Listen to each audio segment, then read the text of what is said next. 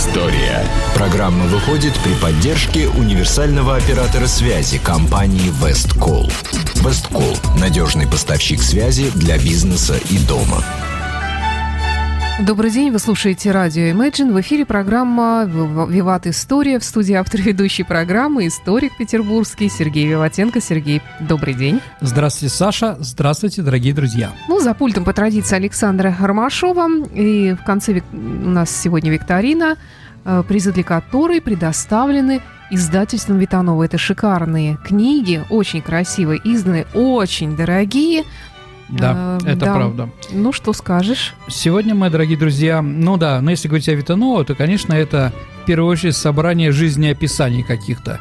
Ну, типа ЖЗЛ, да, известные их деятели прошлого, настоящего, а, культурных, политических, это не важно что. Сегодня мы с вами, Саша, разыграем книгу Васильевой Шляпиной «Василий Суриков. Путь художника». Все про художника Василия Шурик, Сурикова.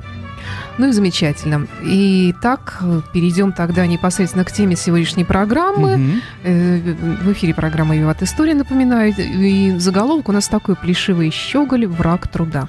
Почему Александр Сергеевич так не любил Александра Первого? Слушайте, не любил он его, не любил, и это ладно, это еще э, такие стихи не самые, да, «Ура, в Россию едет», какой-то там диспо, э, да, диспот, что там, младенец. О, радуйся, народ, я сыт, умен и тучен. Да, там, Наэли так называемый, Пушкина, угу. да. Не любил он его, не любил. Почему?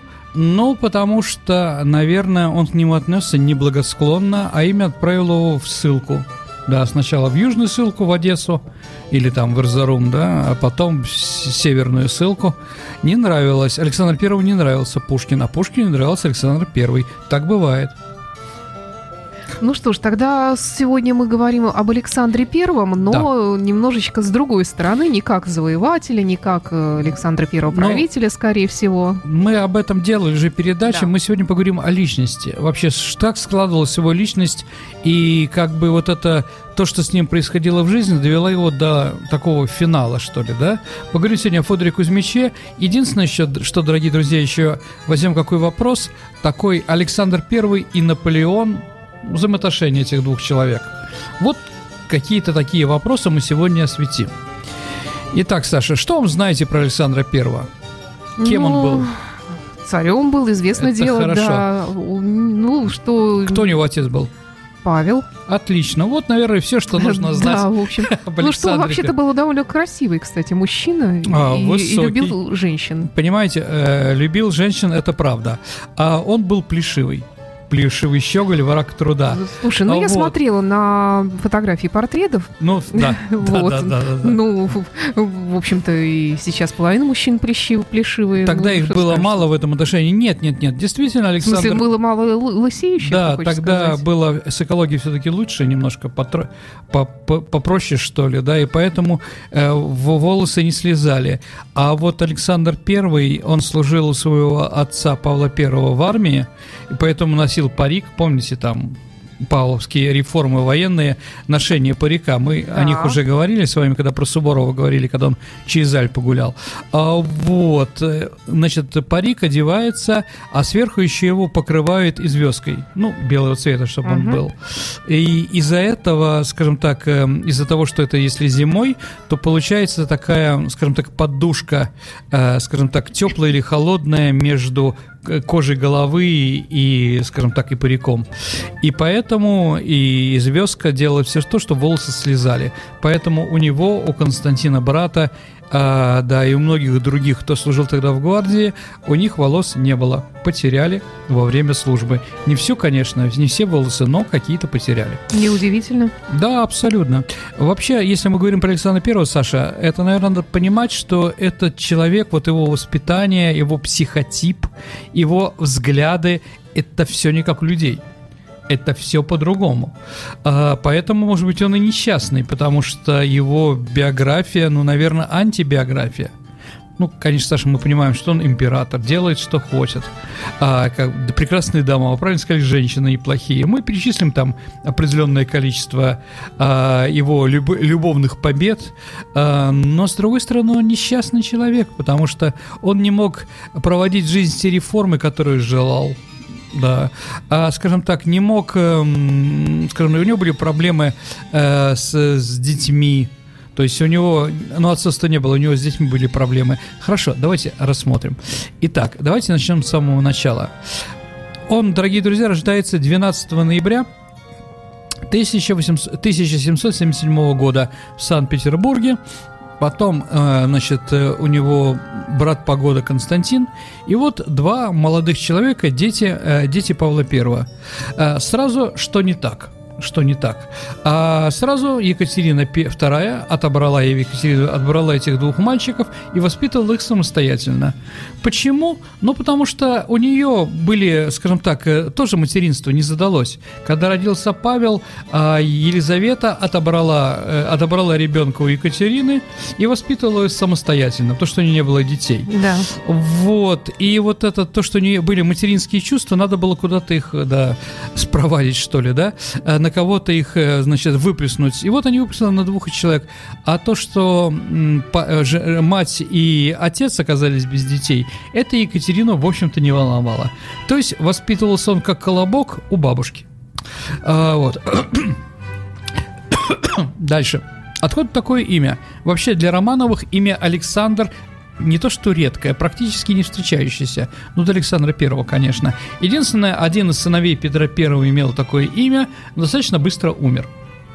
Александра, конечно, это не русская, но Екатерина как бы давала имена со значением. Один Александр, другой Константин. Один должен быть э, великим русским императором-царем, в честь Александра Невского названный – в то же время Александр Македонский еще, понимаете, он должен быть великим русским аристократом, а с другой стороны великим военным. А второй Константин а, в честь Константина Великого был назван и честь города Константинополя, потому что Екатерина хотела, чтобы Константин был э, первым, э, скажем так, восстановил скажем так, Византийскую империю, православную Византийскую империю и правил в Константинополе, поэтому Константин. Вот такие два имени, э, тоже не случайные. Ну, давайте немножко поговорим а, поговорим немножко о детских годах Александра, потому что они тоже, ну, скажем так, не то что странные, хотя, да, а не очень типичные для русского императора. Понимаете, Саша, русский монарх – это самый кондовый монарх. А, как бы ни кайзер, ни английская королева не может сравниться в той власти, в самодержавии, которую имеет русский император, да? Никаких там, да, э, даже прав и рядом они не стояли. Кайзер вообще нервно курит в углу. Если посмотреть, русский император мог все. Он действительно хозяин и э, законодательной, и исполнительной, судебной власти в нашей стране. Так вот, в эту кондовую монархию Екатерина II для наследника престола, для будущего царя, вызвала учителя. Этот учитель был Фредерик Лагарб. А, интересно, дорогие друзья, его выписали из Швейцарии. Швейцария была тогда, ну, одна из двух республик в Европе, вторая была Сан-Марино, понимаете, роли вообще не играла.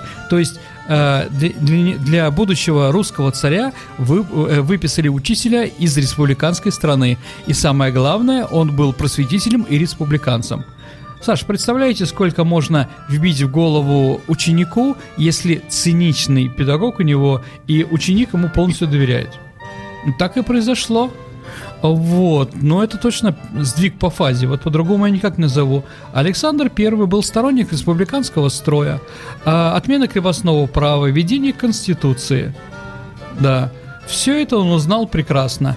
Когда во Франции пришла революция, Екатерина поймала играющего мальчика и прочитала ему, э, значит, декларацию прав э, гражданина, человека и гражданина, чтобы он знал. И вот человек с республиканскими взглядами растет и будет будущим русским императором. Ну, Екатерина долго, э, скажем так, когда Екатерина умерла, ему было 17 лет. Э, нет, даже, извините, 19 лет было. 96 году. А, вот. И он, да, она и рассчитывала, что он будет русским императором. И как бы еще одна ситуация. А, Екатерина живет в царском селе, его отец Павел живет в Гатчине, а, и друг друга они терпеть не могут. И вот утром завтракает Александр у бабушки, где слушает, как фавориты издеваются над его отцом Павлом, смеется вместе с ними, гогочет. спасу нет. Потом едет обедать к отцу, где он, там и его сподвижники типа Аракчеев э, говорят разные гадости про бабку Екатерину, тоже смеется, тоже соглашается. В общем, двуличный человек. Сто процентов двуличный. Э, скажем так, его никто не мог разгадать. Э, если мы посмотрим, как к нему, э, как к нему вообще какие отношения, э, что о нем говорили, что о нем говорили люди, значит, которые были вокруг него, ну, называли его северным сфинксом, например. А, то есть невозможно ничего понять на его лице. Наполеонов говорил, это русский Тальма. Тальма, Саша, это французский актер, самый лучший, да? Вот, поэтому действительно вот эта двуличность его сделала прекрасным дипломатом. В этом отношении, конечно, плюс был очень хороший. А, да, а изобретательным византийцем еще называл Наполеон, да, и сфинкс, извините, я проч... это неразгаданный до гроба, а Матерникт, э, канцлер Австрии, говорил, что он был умным, проницательным человеком, но лишенный глубины. В чем правда, непонятно. Так или иначе, так или иначе, Екатерина умирает, но Александр отказывается от престола.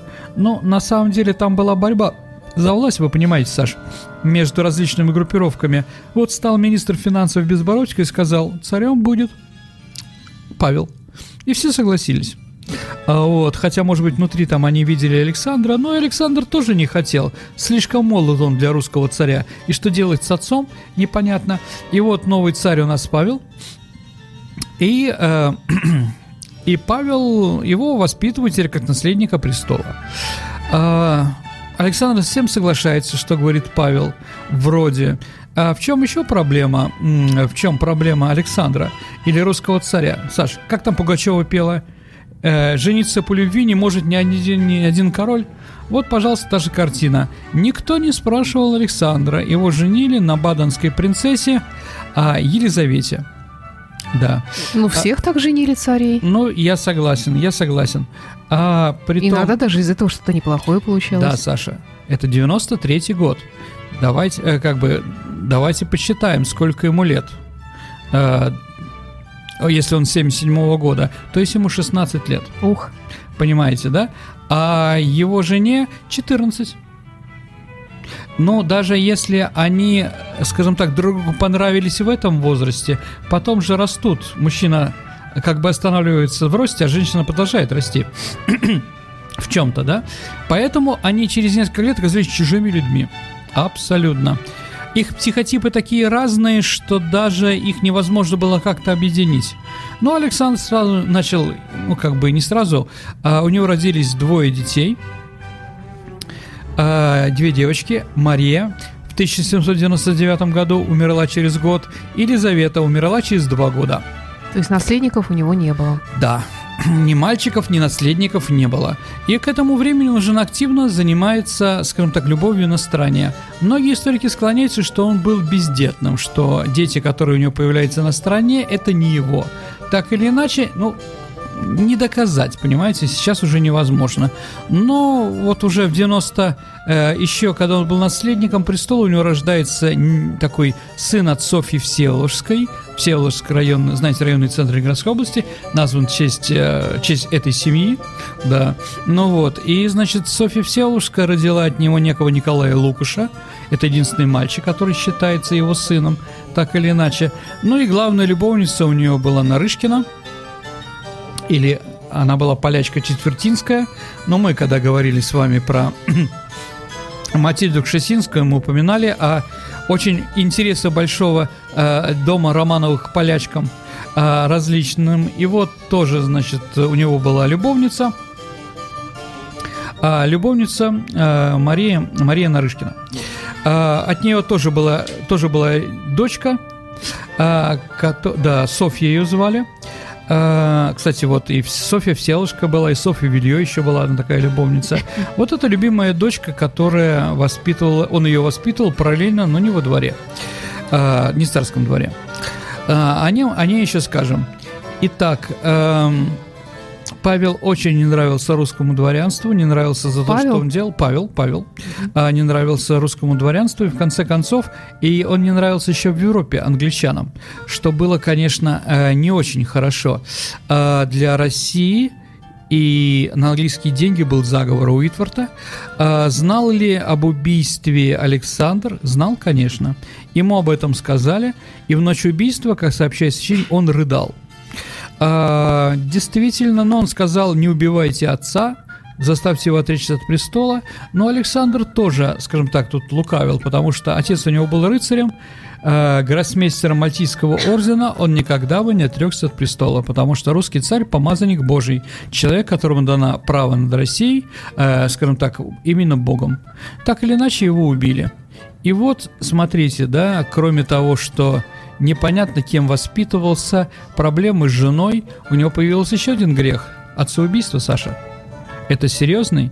Как бы он ни говорил, что не имел к этому отношения, что не отправил всех, кто убивал, э, убивал своего отца в ссылку после этого, а вот все равно, все равно, конечно, отцеубийство – это жуткий грех, и он от этого страдал. Э, страдал. Э, Следующая трагедия Александра в том, что став русским императором, с его мыслями благоустроить Россию, потому что наверняка каждый новый руководитель нашего государства мечтает да, сделать Россию лучшим, чем она была, более сильной. А, но ничего ему не удалось. То есть все его идеи с отменой крепостного права, с введением Конституции, с ограничением монархии, а, заканчивались одним противлением э, дворянства. Дворянство было против. И вот Александр, дилемма такая, сама держит. Может делать что угодно, сдавать любые законы, но он прекрасно знает, если он освободит крестьян, он сразу будет убит дворянством. Почему убит дворянством, тоже, дорогие друзья, понятно. А перед ним, гла- перед его глазами, как домокловым мечом, висели жизни его отца Павла и его дедушки Петра Третьего, которых дворянство убили. Еще раз Гараф Орлов говорил, что в России монархия самодержавие неограниченная, но ограничена она веревкой, петлей, удавкой. А Вот, поэтому такая трагедия. Хочет что-то сделать, а не может. Притом э, отец его, Павел I, родил четырех здоровых сыновей, которые могли, кроме Александра, быть еще трое быть русскими императорами. Это Константин, Николай и Михаил. Вот, поэтому он знал, скажет что-то против дворянства, будет новый русский царь. Не он, а другой. Вот такая трагедия, ничего сделать не может, никакие истории и прочее. А страдал ли он? Страдал сто процентов. Именно тогда он все больше и больше говорил, что мечтает ст- стать простым человеком и жить где-то и жить где-то на Рейне, а, вот, ни о чем не думая, простым немцам. А, мы запомним это. Почему именно немцам? Но жена у него была немка, а мама у него была немка чистая. А, значит, папа у него был на три четверти немец. А бабушка у него была Екатерина II, чистая немка. А отец, э, то есть дедушка, а, дедушка э, Петр III наполовину немец. То есть у него немецкого было очень много. Ну, и главное, что жена немка. А почему в Германии? А потому что государство было не единое, они были маленькие, там можно было затеряться. Там как бы мало тогда думали о политике какой-то. Это как раз при его жизни Германия стала просыпаться для объединения. А вот. Да, Мария, Луиза Мария Августа, да, она тоже начинается событие после смерти, э, после смерти второй дочки. Она, скажем так, э, тоже отдалилась от своего мужа. Кстати, Саша, помните, э, в Царском селе есть знаменитая фонтан-молочница называется. Ну, там женщина, молочница, плачет около разбитого кувшина. Это этот памятник, дорогие друзья, а, скажем так, Елизавете, жене Александра I, после, э, которая горюет не о молоке, а о смерти своего, своего второго ребенка. То есть вот она стоит, вы ее можете увидеть, если смотреть, это около Камероновой галереи, там находится он. А, Вот, и, видимо, после несчастных, да, двух родов, когда э, Александр уже полностью от нее отвернулся, она скажем так, делала такие вещи, которые в России вообще не... Она завела любовника. Некто офицер гвардии Охотникова, а, вот молодого красивого, которому а, и, она изменяла. То есть, да, что ее муж изменял направо и налево, это одно. Но когда императрица изменяет, это, конечно, такой вызов достаточно большой. И закончилось все это трагически. Об этом узнал брат Александра I Константин, который со своими преданными офицерами его подкараулил, избил и убил. То есть вот такая вещь еще. То есть Александр расписался, что у него нет любимой женщины, да, что у нее не удалось создать семью, если такие вещи происходят. Опять-таки, все кувырком. А, и это, эти кувырки закончились тем, что у нас началась война с Наполеоном. Да, итак, все реформы, все мысли об изменении в нашей стране заканчиваются, ну, в 1812 году 100%, но они заканчиваются и раньше, когда Россия начала вступать э, в антифранцузские коалиции. Это после того, как в 1804 году Наполеон объявился императором Франции. А, да, в, э, в пятом году в пятом году произошло знаменитая осень, э, ну там, конце ноября, начале декабря, как считать, э, произошла знаменитая битва при Аустерлице. Это сейчас Чехия. А, помните, там князь Андрей лежал и на облака смотрел. Так вот, Саша, эм, русским командующим, который руководил, э, руководил войсками коалиции России и Австрии, был Александр I. Там был Кутузов. А, да, там были, ну там были австрийцы, которых почему-то он больше верил, Александр, чем Кутузов. И Кутузов говорил, что мы на очень плохой позиции, что Наполеон не будет защищаться, а будет нас атаковать. А вот, не поверили, да. И, как сказал Пушкин, опять-таки, да, он нос сломал под устрелицем, да, у него такая фраза есть. А, и потом еще он про него произнес противочувствием привычек в лицу и жизни Орликин. Видимо, это театральность все-таки все видели у Александра. Угу. Так или иначе. А вот и Александр показал, что он, как военачальник, абсолютный ноль. Но что было для Александра хорошо, он это понял и больше в армию не приезжал. Да, что, конечно, э, Наполеону не очень нравилось. Потому что Наполеон встречался с ним два раза в Тильзите и в Эрфурте. А в Тильзите, это, как вы помните, знаменитый Тильзитский мир, который был заключен на середине реки Неман, на плоту, да? Почему в таком месте? А, простым русским людям объяснили. А он же узурпатор, он же революционер. Так э, Александр I пытался его окрестить. Смысле? Ну, в воде как бы, да? Ну вот, в Эрфурте Наполеон лично его встретил у города.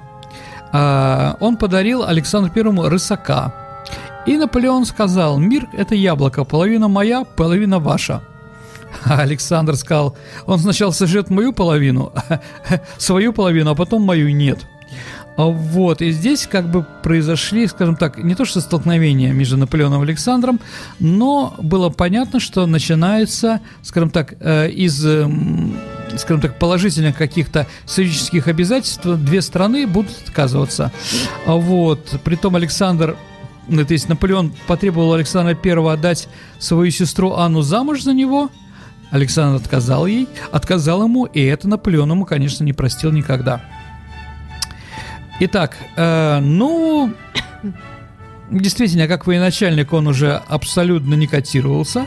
А, но зато Александр первый, первый после Петра Первого, из, кто из императоров принял участие в сражении. Посмотрел на это, да? И в 1812 году, когда началась война, он покидает армию. Он говорит Барклай де Толли, «Я отдаю вам свою армию, помните, у нас другой нет». Наполеон был страшно рад, что Александр I не, явля... не имеет влияния на армию. Вот, ну, давайте я немножко расскажу там несколько вещей, которые, ну, про войну 12 года, которые не вошли в наши э, рассказы и, возможно, не войдут в будущее. У нас еще, я про Кутузова обязательно расскажу, у меня будет передача отдельная. Mm-hmm. Но если здесь, э, скажем так, что же сделал Александр, да? Почему, да, Барклай, да, Зима или Русский Бог, или Александр Первый, да? А, кто же победил?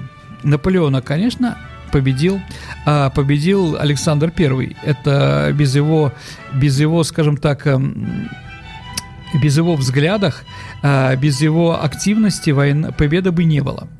Итак, а, первым делом, когда Наполеон перешел границу, Александр I сразу отлучил его от нашей церкви. Ну, я понимаю, что. Наполеон это было не холодно, не жарко, да? Но русский народ это очень хорошо понял. А, вот. Александр сказал, никаких переговоров до ухода из России последнего оккупанта. А в Москве когда началась война, Александр I э, значит, э, вышел к народу, и москвичи начали кричать «Веди нас, отец родной!» И он сказал знаменитую фразу «Я лучше отращу бороду, буду питаться картофелем, буду королем камчедалов». Да, а, х, э, значит, но я никогда с узурпатором мир не заключу и я вызываю русский народ на истребление захватчиков. Кстати, вот это воззвание по случаю начала войны, а, помните, братья и сестры, да? Вот это у Сталина, да?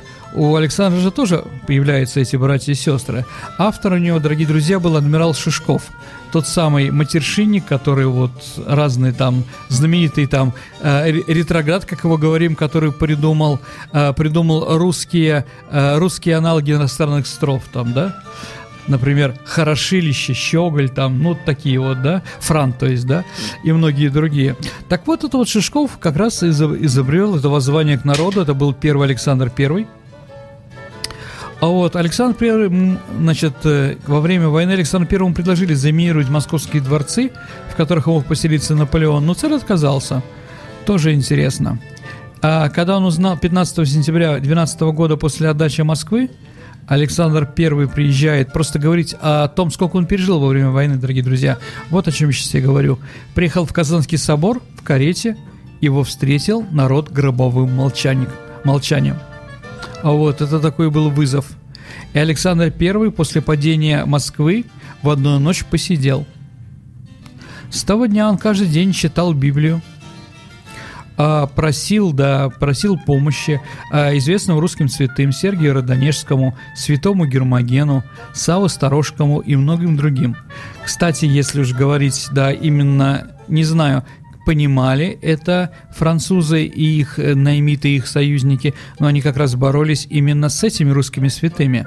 А, например, поляки, а, когда взяли Москву, изрубили мощи святого Гермогена. Если вы помните, Гермоген, тот патриарх, который а, написал воззвание о борьбе с поляками, и поляки его убили. Но кроме того, что поляки его убили, они через 200 лет еще и разрубили его на куски. А, тоже интересный случай – Евгений Багарне – это, скажем так, сын Наполеона, да, ну, это сын жены Наполеона Жозефины Багарне, да, от первого брака, но он его растил как своего. Так вот, он ночевал в Звенигороде э, в монастыре. И вот к нему ночью пришел Сава Сторожский, который там похоронен, и сказал, что если ты прекратишь грабить монастырь, тогда ты вернешься домой. После чего Евгений Багарне отказ... потребовал, чтобы ничего не грабили, и быстро вернулся во Францию и действительно там прожил долгую жизнь.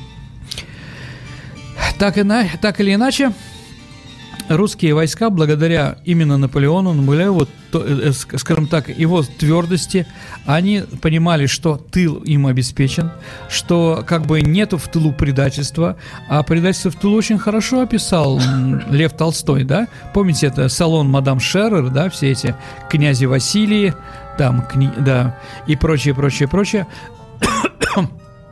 Вот, ему удалось победить, хотя все эти люди требовали, чтобы он заключил мир с Наполеоном. И Наполеон считал, что этого мальчика он рассчитал, просчитал, что он заключит мир. Не заключил, отказался. И действительно, а, и действительно, э, э, эта, скажем так, твердость Александра принесла нам победу. А, как бы да. Ну и вторая ставка на Кутузова. Сколько там не говорили, что Александр не любил Кутузова, издевался над ним и так далее и тому подобное, но все доносы, которые на, на Кутузова а, отправляли, там, Бениксон, например, его главный генерал, его помощник Кутузова, да, Александр Первый всегда отправлял Кутузову, чтобы он их прочитал. То есть э, поддержка Кутузова тоже была достаточно сильная. И вот в 15 году армия победителей Наполеона, э, значит, ну, в 14 году входит в Париж, в 15 году по второму разу уже там вытека, э, при Ватерлоо, когда его разбили, а вот чтобы русские были одеты в Европе красиво и прочее, Николай лично, Ник, э, извините, Александр лично э, подарил всем нижним чинам английское сукно на мундиры, купленные им на собственные деньги. Вот. И вот он победитель. Ну, давайте поговорим о тех женщинах, которые в то время были вокруг него. А, ну, как бы он все время, я не знаю, а, у него любовницы были разных национальностей. Ну, да, знаете так, он еще, у него, видимо, такое было еще, ну, не то что, скажем так, чувство неполноценности по с Наполеоном. И он как бы э, побеждал тех женщин, которых побежал до него Наполеон. Да, у него были любовницы Жозефина перед смертью. А вот она... Надо же. Да, он пришел, в Париж пришел, да, и уединился с Жозефиной. Также э, Мария Луиза, это прусская королева, угу. которая тоже была любовницей Наполеона. Он ее тоже взял. А дальше, ну, я не знаю, там... А что, они не возражали? Нет. Их вообще кто-то спрашивал вообще, в принципе. Нет, ну, не силы же брал. Нет, ну я думаю, Жозефина была сама рада. Нет, силы, конечно, никого не брал. А, вот. Но прусский король господи, Фридрих Вильгельм четвер, это там четвертый, какой он там, третий, да, э, он э, как бы закрывал глаза на эти вещи, потому что он, его жена была более популярна, чем он, она была очень красивая, э, даже на немку было не похоже. А, вот знаменитая, знаменитая, да, королева э, прусская. Вот, дальше у него была еще португалка, Софи Вильё, ну, не знаю, да, когда был Борский собор, а, это когда Финляндия была присоединена к России, в 1809 году состоялся сбор элиты аристократии в городе Борга, по-шведски сейчас Порво называется, да, а, в Финляндии. И вот туда приехали представители все, и туда приехал Александр I, и чтобы у Александра I было как бы более положительное отношение к финскому народу, его познакомили с местной красавицей, которая тоже провела с ним ночь перед тем, как он выступил, да, и дал Конституцию Финляндии. Финляндия считает, что благодаря этой женщине финны получили Конституцию. Ну, там у них есть улица, проспект, да. А, Александр Като. Да. Э, конечно, есть, да. Александр Плац э, есть. Алекс, знаменитая площадь в Берлине еще. Да, абсолютно верно. Мы у нас сегодня вопрос на эту тему будет. Александринский Нет, Алекс... столб. Умница. Абсолютно верно. Опять же, я не знаю, к чему это я говорю, но ну, так, да, к слову сказать. Не, нет, он был действительно самый популярный, самый авторитетный человек. Действительно красавец. Кричали женщины «Ура!» И в небо чепчики летали, да? А Знаете, вот Пушкин-то не любил. А Пушкин не любил, да. Пушкин не любил. Это правда. Грибоедов относился к нему лучше, но он все-таки фронтовик, он воевал. Я думаю, я сделаю передачу про Грибоедова, там будет много да, чего интересного. Да. А, вот. Хорошо. Да, действительно, и вот Олимпи... э, император самый авторитетный человек в мире, э, в тому времени самый популярный. Э, после победы при Наполео... э, после Наполеона мы получили, Фин... э, ну, опять-таки, в девятом году Финляндию, э, в пятнадцатом году Польшу. А, вот, наверное, это дело... Да, ну сейчас я скажу свой вывод. Кроме этого, при Александре мы присоединили Грузию, Гурию, Картли, а, Азербайджан. А Азербайджан ну да, я думаю, достаточно. Достаточно, что мы присоединили. Это к чему, дорогие друзья? Если вы помните, мы говорили с вами о доктрине Адашева, о том, какие земли России нужно отвоевывать. Так вот, все эти земли были присоединены к России, да, а, там Крым, Черное море, а, укрепиться на Балтике, возврат западно-русских земель Украины и Белоруссии, да, это все получили при Екатерине. Вот. Александр же начал брать территории, которые мы не смогли переварить. Это уже была ошибка. С другой стороны, если мы Польшу не присоединим, то ее присоединят или немцы, или она будет независимой и будет больным зубом. Всегда Польша больной зуб для Германии и России. Но мы это сейчас прекрасно видим с вами. Вот, поэтому он ее присоединил. И вот то, что в нашей империи появляются народы, которые мы не смогли переварить, это очень большая ошибка. Именно потом они как бы и делают, скажем так, ту самую революцию 17 года, именно поляки, евреи. Закавказцы различные. А, вот. Ну, еще раз, трудно, наверное, было остановиться. Если мы не освободим эти земли, да, они могут присоединиться к какому-то нашему другому врагу, что ни к чему, так или иначе. Вот вроде все хорошо и прочее. А Александр уже устал. Он уже не может быть у власти. Потому что с каждым годом он несчастный человек. Да, с каждым годом идея это отца-убийца. То, что не может ничего сделать, чего хочет.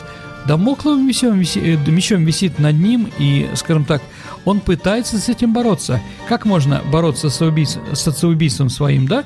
Он ходит по церквям, едет на молебны, э, живет с святыми старцами, я не знаю, там где-нибудь, э, где-нибудь под землей, э, как он был на Валааме, там жил в палатке с по-моему, там с отцом Засимой питались они репой, которые, которую, которую э, Засима сам выращивал.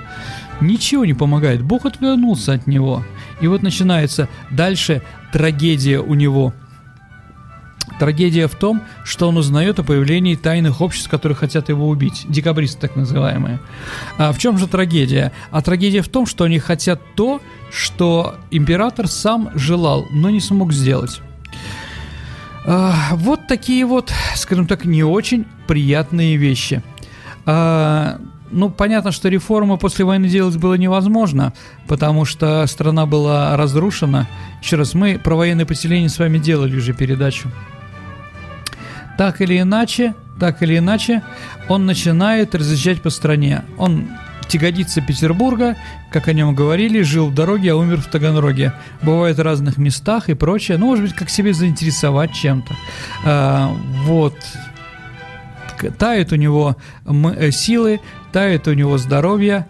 А в 25 году случается трагедия. Его любимая дочка Софья от Нарышкина умирает.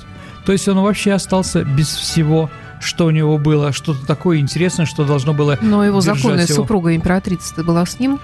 Да, в последнее время она была с ним. То есть за, за те 30 лет, которые они вместе прожили, но они какой-то консенсус нашли.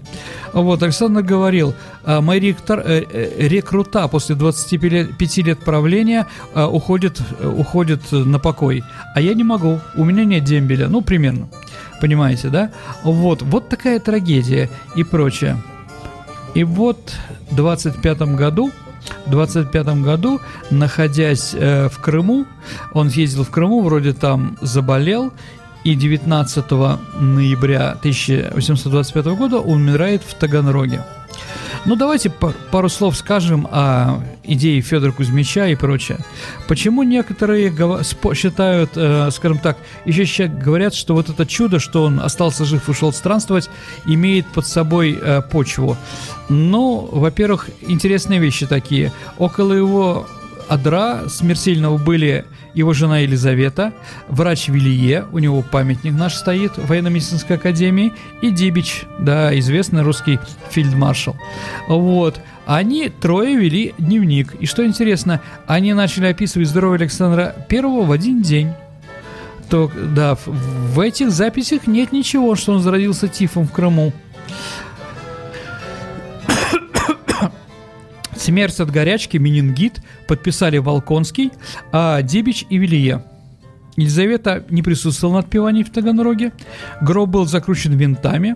Тело везли очень долго, три месяца, а не месяц, как это возможно. Может быть, чтобы никто не узнал. А вот, когда в Петербурге открыли, и Елизавета споткнулась, сказала, это не мой муж. А, и только мать картины произнесла, да, это мой сын, дочь Софьи умер, да. Вот такая вот трагедия, такая трагедия. Может быть, действительно, он ушел. Итак, кто же такой Федор Кузьмич? Что мы о нем знаем? Это грамотный э, человек, видимо, из дворянского сословия, знал иностранные языки, ходил по стране, последнее время жил в Томске, а, значит, э, учил бесплатно детей грамоте, брал плату только едой, Старца навещал епископ Иркутска Афанасий. Они общались по-французски. А, с ним же встречался Лев Толстой. А, купец Семен Хромов уговорил его переехать в Томск. И когда он умер, а, нашли у Федора Кузьмича икону святого Александра Невского. Значит, да. И вот он там похоронен. Ну, я могу понять, почему Александр мог все бросить и уйти странствовать. Есть ли доказательства этому? Нет, доказательств никаких нет. Кто-то требует изгумации, ну, я против этой изгумации. Ну, бог с ним. Возможно, возможно, что-то мы и получим. Итак, кроме того, что появился Федор Кузьмич, появилась еще некто Вера Молчальница, Саша. Э, Вера Молчальница, да, Елизавета, жена Александра умерла в 26 году, в следующем году. Вот. И в это же время где-то появляется православная подвижница, женщина, затворница Сыркова девичьего монастыря в Новгородской области. Вот, когда у нее стали спрашивать, кто она такая и прочее, она на 23 года объявила обет молчания, отказывалась отвечать. А, значит, ее арестовывали один раз в 1937 году, у нее не было паспорта. Э, по этапу ее отправили в Валдайскую тюрьму, где, согласно легенде на вопрос о ее фамилии и происхождению, она отвечала следователю, если следить по небесному, то я прах земли, а если по земному, то я выше тебя. Все, больше ничего никто от нее не узнал. Но некоторые считают, что веромолчальницей является Елизавета, да, жена Александра I. Так или иначе, вот так вот э, умерли эти люди – вот такая вот жизнь Александра. Как видите, очень сложная. Очень сложная. В психологическом состоянии вся эта жизнь не именно не царская власть, а именно вот эта вот жизнь и взаимоотношения отец сломали Александра Первого, сделали из него трагическую фигуру. А все-таки какие взаимоотношения связывали его с, с Пушкиным? С Пушкиным? Что между ними было? Да ничего между ними не было. Он написал «Оду вольность» Пушкин, а, в котором есть слова «тебя тира, тебя злодей», «тебя, твой трон я ненавижу». Да, это все здорово, конечно, но это стихи не про Александра Первого. Это стихи, это стихи про Наполеона. А, вот. За, ну, есть такой слух, что за очень непотребные вещи, ну, там, Пушкин был очень активным и веселым молодым человеком, угу. и они как бы, ну, скажем так, его компания, они делали многое такое, что не нравилось мамашам Санкт-Петербурга. И вот есть такой слух, что его отправили как раз из-за э, из-за зеленой лампы и всеми вещами, которые происходят вокруг него, в ссылку. И он этого простить не мог Александру. Он не мог Александру простить, что он не отменил крепостное право после победы. А вот, э, скажем так, э, учась в лицее, у них тоже были, э, скажем так, не то что столкновения, не может у школьника быть столкновение с императором, да, но непонимание. Э, Александр говорил много неприятного об ученике Пушкине, потому что он учился плохо, ну и как бы выходил из ряда, да, тех учеников э, и тех целей, которые поставил император перед Царскосельским лицеем. Но не сложилось у них. Ну, Пушкин сложилось с Александром Первым, с его братом, да. Может быть, потому что Александр был все-таки на 20 лет, э, Александр Первый был старше Пушкина, а император Николай был только на 3 года старше императора. В принципе, они были погодки. Вот, с ним было все хорошо у императора, э, у Пушкина, с Александром нет. Сергей, угу. тогда тему Александра мы на сегодня заканчиваем, да, да хорошо, как я давайте. понимаю. И у меня есть вопрос, который не по теме. У нас угу. периодически поступают вопросы от наших слушателей на нашем сайте. Их можно оставлять imagineradio.ru. Э, вопрос, наверное, такой сложный. Э, Сергей, это Андрей пишет, э, хотелось бы послушать ваше мнение насчет чеченской войны, про этот тяжелый период страны, будет ли передачи. Ну а вопрос такой, какая была бы Россия без Кавказа? Слушайте, ну давайте так, если мы берем Чеченскую войну 95-2000-х годов, да, конечно. да, вот, э, ну, а, а если мы берем Кавказскую войну, я думаю, про Кавказскую войну я сделаю передачу, но позже, потому что, скажем так, uh-huh. не готов я еще. А, что я могу сказать? Не знаю, мы объединены, как сказал Расул Гамзатов, я считаю, он прав, э, с большим трудом э, Россия, да, скажем так, захватила, значит, захватила Дагестан, вот, и сделала его русским. Да, и теперь, и теперь э, никогда Россия не будет, значит, никогда, какими попытками Россия не предпринимала, никогда не Дагестан выйдет из России. Вот, ну, в принципе, такой, понимаете, да. В принципе, в принципе, мы достаточно близкие народы и друг друга понимаем. А, вот, конечно, терроризм и фундаментализм никого не волнует, а в принципе, они прекрасные воины, а, многие очень прямодушные люди, сделали много для нашей стране, да. Знаменитую фразу русские не сдаются, да, в 42 году, когда э, солдат подорвал себя, да, это сказал Адыгеец, например, не чеченец, а Адыгеец. Ну, разные народы, разные народы, но все мы россияне, и поэтому я думаю, я думаю, что ну, без Кавказа, наверное, мы перестаем быть точной империей. Потому что а Россия может жить только империей непонятно. А где там делать границы? По Кому Манычу или по, по Дону или еще почему-то? Там же степь. Поэтому если мы уберем границы, у нас начнутся очень большие проблемы. Понятно. Ну тогда переходим к нашему традиционному э, этапу программы. Да. Это историческая викторина. Давай сначала подведем итоги да. прошлой викторины. У нас вопрос был... У нас был Нюрнбергский процесс да. в прошлый раз. И кем работал в Нюрнберге американец, который продавал что-то по длине, да? Он был палачом, он вешал немцев и продавал веревку, на котором вешали фашистских преступников за деньги. Ты знаешь, э, множество правильных ну ответов ну, вот, нам Саш, пришло. Только вам было непонятен этот вопрос. Ну, я всегда думаю о чем-то другом. Понятно. Э, Вуд Палач продавал куски веревок, на которых были да. повешены нас преступники. Абсолютно верно. Один из первых прислал нам правильный ответ Юрий. Угу. Номер телефона начинается на 911 944. Поздравляю, Юрий. Да, Юрий вы получаете книгу от издательства Витанова, шикарное издание. Это была у нас книга про Есенина Сергея. Да, собрание жизнеописаний очень, конечно, интересное. И книга очень красивая, хорошая. Да. На Но все прежде времена. чем перейти к новому вопросу, угу. я хочу напомнить, что на нашем сайте imagineradio.ru можно ответить, э, нажав на кнопочку «Задать вопрос». У нас, к сожалению, тут с обратной связью небольшие проблемы, поэтому в правом верхнем углу нашего сайта нажмите на эту кнопочку «Задать вопрос», и mm. вот там не забудьте только указать ваше имя, фамилию, номер телефона для связи, чтобы мы могли вручить вам этот приз. И э, ваш ответ. Итак, э, Саша, ну вы правильно сегодня говорили про Александр Като и про Алекс, да, Александр Пляц, Алекс, как называется в Берлине.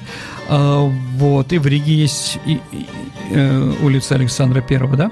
Внимание, вопрос.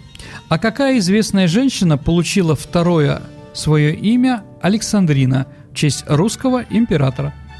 Это не я. Вы первая. Итак, еще раз, пожалуйста. Какая известная женщина получила второе, второе свое имя, то есть у нее было несколько имен, да? Угу. А Александрина в честь русского императора и его побед. Итак, ваши ответы вы оставляйте на нашем сайте. Спасибо, Сергей. Это была программа «Виват История». Сергей Виватенко, «Петербургские истории». За пультом была Александра Ромашова. И до встречи через неделю. До новых встреч, дорогие друзья. До свидания. Программа выходит при поддержке универсального оператора связи «Весткол». Imagine Radio. Do we wanna get rock? Where rock music lives.